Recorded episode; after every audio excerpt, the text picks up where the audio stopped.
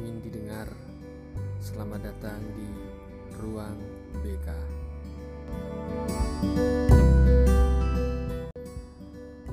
Oke, assalamualaikum warahmatullahi wabarakatuh, rekan-rekan semua. Selamat datang di podcast Ruang BK. Kali ini kita akan sharing sebuah tema menarik nih, ya, yakni tentang disiplin positif. Kenapa tema ini saya bahas?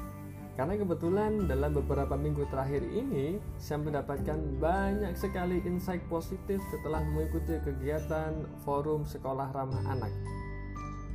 Jadi disiplin positif ini merupakan salah satu komponen aspek dalam pembentukan sekolah ramah anak. Dan kalau kita bicara tentang sekolah ramah anak atau SRA, maka kita akan bicara tentang sebuah kebijakan pemerintah dalam hal ini Kementerian Pendidikan untuk menjaga hak anak dan melindungi secara khusus anak-anak ketika ada di sekolah. Harapannya apa sih? Harapannya disiplin positif ini mampu membentuk karakter positif anak ketika ada di sekolah. Oke, tapi sebelum kita mulai, kenalkan saya Riza, saya seorang praktisi psikologi, saya trainer, dan saat ini aktif sebagai guru bimbingan konseling di SMA NU 1 Gresik. Meski apa yang saya sampaikan mungkin nantinya akan lebih banyak diperuntukkan untuk rekan-rekan pendidik, namun saya rasa ini juga penting untuk didengarkan oleh para siswa-siswi, teman-teman semua yang nantinya akan menjadi feedback bagi kita sebagai seorang pendidik. Baik, jadi begini. Ini menarik karena ketika saya baca dan amati, konsep disiplin positif ini sedikit banyak sejalan dengan konsep positif psikologi yang pernah saya dapatkan. Dan yang nantinya akan saya bagikan adalah pengalaman-pengalaman pribadi saya dalam menjalankan best practice dan treatment-treatment yang telah saya lakukan di lapangan sebagai seorang guru bimbingan dan konseling. Yang menurut saya ini sudah bisa disebut sebagai disiplin positif. Oke, akan saya mulai sharing ini dengan sebuah pertanyaan klasik. Pertanyaan ini adalah pertanyaan pertama yang biasanya saya sampaikan ke peserta didik ketika saya berkenalan dengan mereka. Pertanyaan begini, coba bayangkan ketika Anda mendengar kata guru BK, apa yang muncul di benak Anda? Dan jawaban dari teman-teman semua nih dari siswa-siswi biasanya 85% akan menjawab seputar hukuman, dijemur, guru yang killer, pelanggaran, tempat penghakiman, dan hal-hal yang identik dengan kosakata negatif seputar hal-hal tersebut. Sedangkan 15%-nya baru menjawab seputar tempat curahan hati, tempat curhat yang baik, guru yang baik hati, dan lainnya. Intinya, hukuman, pelanggaran, dan ketertiban masih sangat lekat dan identik dengan trait kata guru BK. Maksud saya, disiplin positif atau kita singkat jadi dispos, ini sebetulnya bisa jadi salah satu alternatif nih. Sekali lagi, jadi salah satu formula untuk menggeser trait tersebut. Jadi, disiplin positif ini sebetulnya konsep pendisiplinan di lingkungan sekolah tanpa merendahkan objek yang akan kita disiplinkan yakni siswa dan siswi. Terlebih, mereka akan terkesan dibantu untuk menemukan solusi, bukan dituduh sebagai seorang tersangka dalam setiap tindakan. Oke ya, mulai nyambung nih ya, kita akan bahas nih satu persatu ya. Oke, kita langsung bahas nih. Yang pertama, tujuan dispos ini yakni menumbuhkan kesadaran internal, bukan kontrol eksternal. Maksudnya apa, Mas Riza?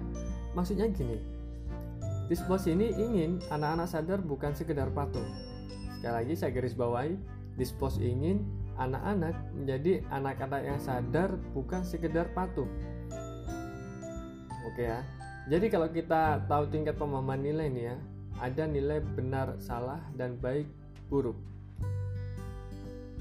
Tingkat sadar artinya mereka sudah pada taraf nilai baik dan buruk, sedangkan tingkat patuh masih berada dalam tingkat benar dan salah. Contoh sederhananya begini. Sering nggak sih kita keluar menggunakan motor, kemudian kita pakai helm nih. Alasan kita pakai helm lebih banyak takut dengan polisi atau sadar bahwa kepala kita perlu dilindungi ketika kita di jalan. jika ketika kita mengendari motor dan kita hanya pakai helm ketika ada polisi, maka kita masih berada pada tingkat patuh.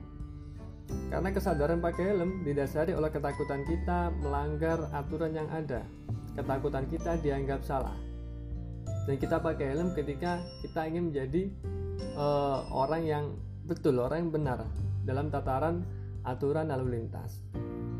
Tapi beda lagi ketika kita keluar ada atau tanpa polisi sekalipun, kita tetap pakai helm karena kita sadar nilai baik dan buruk. Pakai helm itu baik untuk diri kita, untuk keselamatan kita di jalan, ya enggak? Dan buruk ketika kita nggak pakai helm, ya enggak? Kalau kita di jalan ada kecelakaan, benturan segala macam akan jadi sesuatu yang resikonya besar. Ah, sama di sekolah nih. Setiap pagi saya melihat banyak anak yang sering kali datang terlambat. Seringkali datang terlambat tapi lebih banyak mereka datang tepat waktu. Di antara mereka yang datang tepat waktu, alasannya pun macam-macam. Ada yang datang tepat waktu karena takut dihukum, takut bertemu dengan uh, konsekuensi yang akan mereka jalankan. Ada yang datang tepat waktu karena sebuah alasan logis, sebuah alasan yang logis. Saya datang, saya datang tepat waktu, Pak, karena saya nggak ingin terburu-buru di jalan raya kalau saya terburu-buru saya semakin ngebut kalau ada kecelakaan resikonya semakin besar artinya bahwa kesadaran untuk datang tepat waktu di pagi hari ini didasari kesadaran baik dan buruk bahwa datang tepat waktu itu baik untuk dirinya. Mengurangi resiko kecelakaan di jalan mengurangi resiko tertinggal pelajaran di awal pelajaran ya enggak? Nah jadi ini menjadi penting karena bagaimana cara kita sebagai seorang pendidik khususnya uh, pendidik yang bertugas dalam penanganan kasus-kasus di sekolah dalam hal ini guru BK atau uh, bagian yang lain untuk bisa menanamkan nilai baik dan buruk. Oke ya. Ah lalu caranya gimana Mas Riza? Caranya begini. Pada dasarnya konsep dispos ini didasari pada cara komunikasi dan bahasa yang kita sampaikan ketika kita memberikan treatment kepada mereka. Mulailah fokus pada perilaku salah mereka, bukan fokus pada anaknya. Mulailah fokus pada perilaku-perilaku yang salah. Biasanya akan saya mulai dengan merubah mindset kita nih. Jadi gini, setiap kali saya menangani sebuah pelanggaran yang saya tanamkan dalam diri saya adalah anak adalah objek pelanggaran. Mereka sebetulnya bukan tersangka, tapi korban. Jika dalam pembelajaran kita yakin bahwa menempatkan anak sebagai subjek mereka sumber pencari ilmu mereka yang harus aktif dominan dalam uh, menumbuhkan wawasan mereka namun dalam ranah uh, penanganan kasus saya selalu yakin dan tanamkan bahwa anak ini sebetulnya korban bukan tersangka maksudnya gimana mas Ria jadi gini contoh nih ya contoh ada anak yang datang terlambat ketika yang kita pandang adalah dia tersangka karena terlambat maka pertanyaan-pertanyaan yang muncul akan jadi justifikasi bahwa dia dan terlambat secara sengaja. Kenapa datang terlambat? Oh iya bu, saya tadi banyak bocor ah alasan kamu ya enggak. Dan ini sangat tidak nyaman didengar oleh mereka sebetulnya. Atau kita kita bombardir mereka dengan pertanyaan-pertanyaan kenapa, bukan bagaimana. Kenapa kamu datang terlambat? Iya bu saya ketiduran Kenapa bisa ketiduran kamu? Semalam ke mana kamu? Iya bu saya harus belajar Kok bisa kamu belajar malam Pagi datangnya terlambat itu kan tanggung jawab kamu segala macam bla bla bla wah ini kan semakin jauh dari solusi tapi makin menambah permasalahan di diri anak nah maksud saya kita mulailah memandang diri anak sebagai seorang korban ketika mereka mengalami pelanggaran aturan di sekolah. Lebih jelasnya gini. Contoh kasus nih ya ketika ada anak datang terlambat saya selalu berpikir bahwa anak ini korban. Nih korban dari ketidakmampuannya bangun pagi. Bahkan ada yang ada anak siswa saya yang hampir setiap minggu datang terlambat sudah kita berikan solusi. Mas tolong coba pasang alarm ya nggak? Kalau bisa satu kali dua kali nggak bisa dua kali tiga kali nggak bisa tiga kali empat kali. Bahkan sampai saya ingatkan orang tuanya bu mohon kalau nggak bisa bangun disiram air aja nggak apa-apa bu nggak masalah. Bahkan saking baiknya nih kadang kita miss call setiap pagi untuk teman-teman tertentu yang memang nggak bisa bangun pagi. Dan satu ketika ketika saya ngobrol nih saya tanya mas kamu ini kenapa sih kok nggak bisa bangun pagi? Jawabannya sederhana bu. Saya sendiri bingung pak saya udah usaha nih pak. Saya kalau malam saya kalau malam sudah berpikir bahwa besok harus bangun pagi nih. Pagi udah pasang alarm pak. Tapi tetap nggak bisa bangun. Bayangkan sebetulnya anak-anak seperti ini adalah korban. Korban dari ketidakmampuan mereka memanage dirinya. Dan tugas kita sebagai seorang pendidik bukan melakukan justifikasi penuduhan bahwa dia tersangka dan satu-satunya orang yang bertanggung jawab harus merubah dirinya. Bukan, sama sekali bukan. Kita harus memandang bahwa kita adalah klien mereka untuk menemukan solusi dalam dirinya. Ketika kita mampu merubah mindset kita, maka yang muncul bukan sifat marah, marah karena dia terlambat tidak, tapi lebih pada simpati dan empati kenapa ya anak ini nggak bisa ya alhasil kita dengan dia dengan peserta didik akan mencari solusi bersama dan pertanyaannya bukan lagi seputar kenapa atau mengapa tapi bagaimana? Tahu bedanya ya? Jadi kalau kita tanya kenapa maka dia berpikirnya ke belakang. Kenapa ya saya bisa bisa datang terlambat? Dia berpikir tentang eh, kejadian-kejadian uh, sebelum dia terlambat. Tapi ketika kita tanya fokus seputar bagaimana, kita akan fokus pada solusi. Contohnya gini, kira-kira gimana mas supaya kamu bisa datang tepat waktu? Gimana ini ada dua, ada cara dari internal dalam dirinya, di sisi dia sendiri, ada cara dari eksternal dari kita. Biasanya saya tawarkan, gimana mas caranya bisa datang tepat waktu nih? Oh ya pak, saya pasang alarm. Coba lihat HPmu, alarmmu berapa kali? Kita lihat boleh nggak saya telepon orang tuamu saya ingatkan iya pak nggak apa-apa pak karena saya yakin komunikasi ini yang lebih penting dari sekedar menegakkan aturan tertulis di sekolah. Itu yang internal artinya ada kesadaran dari dirinya. Yang eksternal dalam bentuk konsekuensi juga akan kita bicarakan. Mas ini kamu udah terlambat di tiga kali. Kira-kira gimana caranya? Bagaimana caranya supaya kamu ini jerah mas? Saya yakin hukuman apa pun tidak akan bisa merubah kamu dalam tepat waktu sebelum kamu sadar. Kira-kira kamu mau hukuman seperti apa? Nah, ini akan masuk dalam poin bahwa aturan sekolah dalam SRA, sekolah ramah anak, atau dalam hal ini disiplin positif, harus dikomunikasikan. Saya lebih sepakat bahwa aturan ini cenderung uh, tidak tertulis secara detail di aturan, karena kita akan bisa fleksibel di lapangan. Kita bisa melakukan penawaran-penawaran treatment yang harus kita lakukan Mas kemarin kamu saya suruh hafal Al-Quran 10 10 uh, surat nih ya tetap aja mas. Kamu nggak datang tepat waktu. Kira-kira hukuman apa lagi mas yang bisa bikin kamu cerah oh ya pak. Panggil aja orang tua saya segala macam. Nah, itu jadi sebuah komunikasi yang menarik. Nah, ini sebetulnya yang penting. Karena dalam memberikan hukuman ya teman-teman semua kita harus paham juga tipikal siswa-siswi kita. Contoh nih. Contoh kita memberikan dokumen uh, mereka menulis. Menulis. Eh ternyata mereka hobinya nulis jadi sebetulnya ini bukan pelemahan pelemahan uh, sifat negatif malah penguatan. Kalau dalam psikologi kita bicara reinforcement negatif dan reinforcement positif.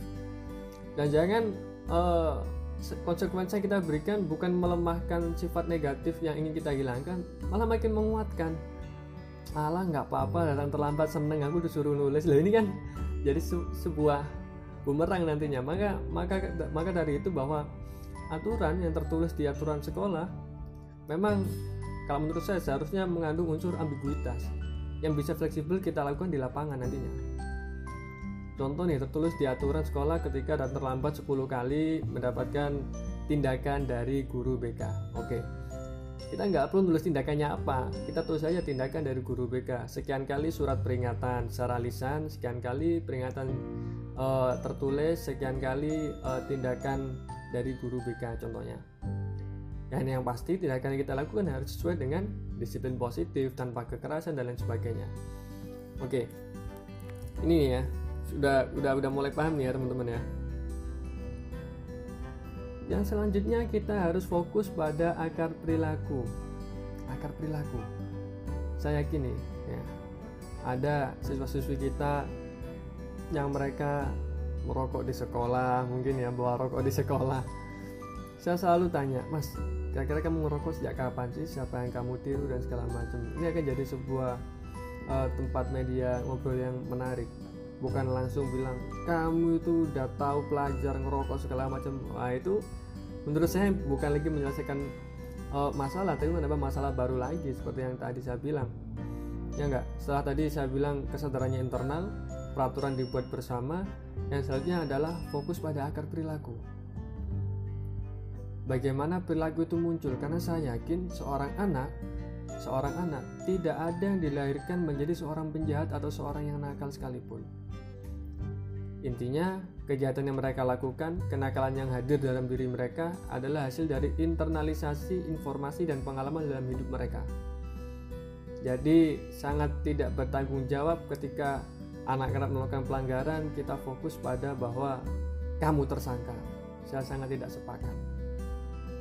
Yang selanjutnya, perilaku tidak disiplin, perilaku pelanggaran nih teman-teman ya, akan kita jadikan sebagai bahan untuk mempelajari karakter anak. Amin. Jadi ketika ada pelanggaran di sekolah, kita jadikan sebagai bahan untuk memahami karakter anak dan mengajarkan bagaimana karakter yang baik. Bukan dianggap sebagai ancaman yang mengganggu di sekolah, bukan. Sebaliknya, ketika ada anak melanggar aturan, contoh mereka merokok tadi bertengkar di sekolah ini jadi sebuah bahan untuk kita memahami dan mengajarkan karakter yang baik. Ya enggak? Ah, jangan jangan sampai nih ya jangan sampai ada seorang anak yang dia diem terus tiga tahun baik eh tiba-tiba loncat dari lantai tiga nih ya enggak yang sering kali diberitakan beberapa kali berita ada anak bunuh diri ini kan jadi sebuah berita yang uh, menyedihkan. Nah, yang selanjutnya pendidik ini atau guru BK posisinya sebagai detektif yang terus berusaha memahami seorang anak, bukan sebagai seorang polisi atau hakim. Nah, kalau di sekolah saya ini kebetulan perbagian dipisah ada namanya bagian ketertiban yang memang untuk uh, mentelaah kejadian-kejadian itu dan ada guru BK sebagai tempat konseling dan pembimbingan. Dan ada lagi namanya klinik agama jadi penanganan siswa yang bermasalah itu sangat panjang, tidak langsung mendapatkan justifikasi bahwa kamu nakal. Satu contoh ada anak uh, ada anak yang dia kabur dari sekolah. Kabur dari sekolah di jam pelajaran dia kabur. Kemudian satu ketika anak ini ada di sekolah. Kita tidak langsung serta merta bilang bahwa dasar kamu anak nakal yang nggak dasar kamu itu udah orang tua baras PP kamu lari segala macam jangan sampai seperti itu. Tapi ada tahapannya. Tahapan yang pertama yakni identifikasi kenapa kamu melanggar aturan sekolah. Apa yang bikin gak nyaman? Apa yang bikin gak nyaman? Itu kan dilakukan oleh tim bimbingan dan konseling kita akan ngobrol tanya alasannya kenapa kira-kira bagaimana solusinya biar kamu nyaman di sekolah sarannya ditampung kita tindak lanjut dan segala macam. Memang akan muncul sebuah poin negatif yang akan kita akumulasikan. Yang yang sering kali kita sebut sebagai poin pelanggaran ya teman-teman. Jadi kalau di sekolah kita nih poin pelanggaran angkanya 0 sampai dengan 100 nah, angka ini sebetulnya berfungsi sebagai simbol untuk tingkat-tingkat treatment yang harus kita lakukan ketika poinnya sudah mencapai 30 maka yang kita lakukan adalah konseling tahap kedua. Bukan hukuman tahap kedua tapi konseling nasihat bimbingan tahap kedua di mana? Di klinik agama.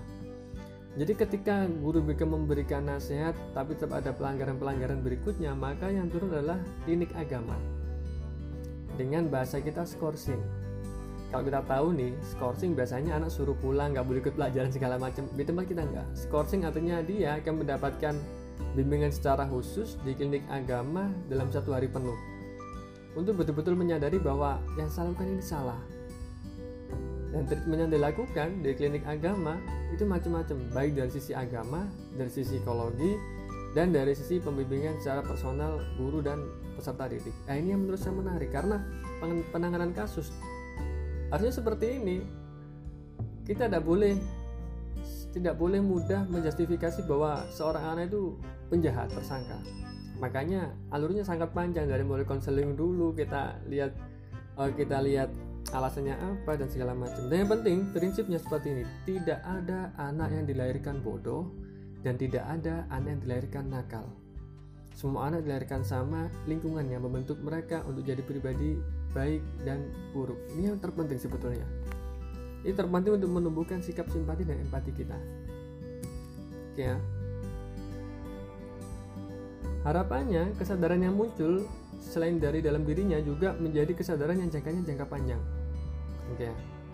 Dan selanjutnya nih ya, kalau dalam disiplin positif kita akan bicara tentang dukungan dan pujian. Saya sih sepakatnya bahwa dukungan dan pujian ini diberikan secara berdampingan. Dukungan beda dengan pujian.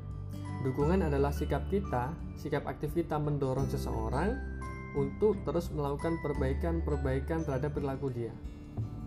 Pujian atau prize sering kita samakan dengan pemberian reward yang jangkanya pendek hanya memberikan simbol bahwa kamu hebat. Tapi kita tidak mendorong adanya perilaku-perilaku perubahan perbaikan-perbaikan ke depan. Dan saya rasa dukungan dan pujian harus dilakukan silih berganti. Ketika dukungan diberikan dan dia atau anak-anak kita mampu berubah jadi lebih baik, beri dia pujian. Jadi sederhananya dukungan ini adalah dorongan, pujian adalah penguatan. Baik, mungkin itu sedikit yang bisa saya sampaikan ya teman-teman tentang disiplin positif banyak yang harus kita diskusikan dan sebenarnya banyak banget nih tentang bahan-bahan yang harus kita kaji kembali terkait tentang uh, disiplin positif. Di episode berikutnya kita akan coba bahas lagi tentang bagaimana uh, aturan-aturan bisa diterapkan secara baik menurut konsep disiplin positif. Baik, terima kasih ya rekan-rekan semua sudah mendengarkan sharing saya. Semoga ada manfaat untuk kita semua. Ya, salam pembelajar. Assalamualaikum warahmatullahi wabarakatuh.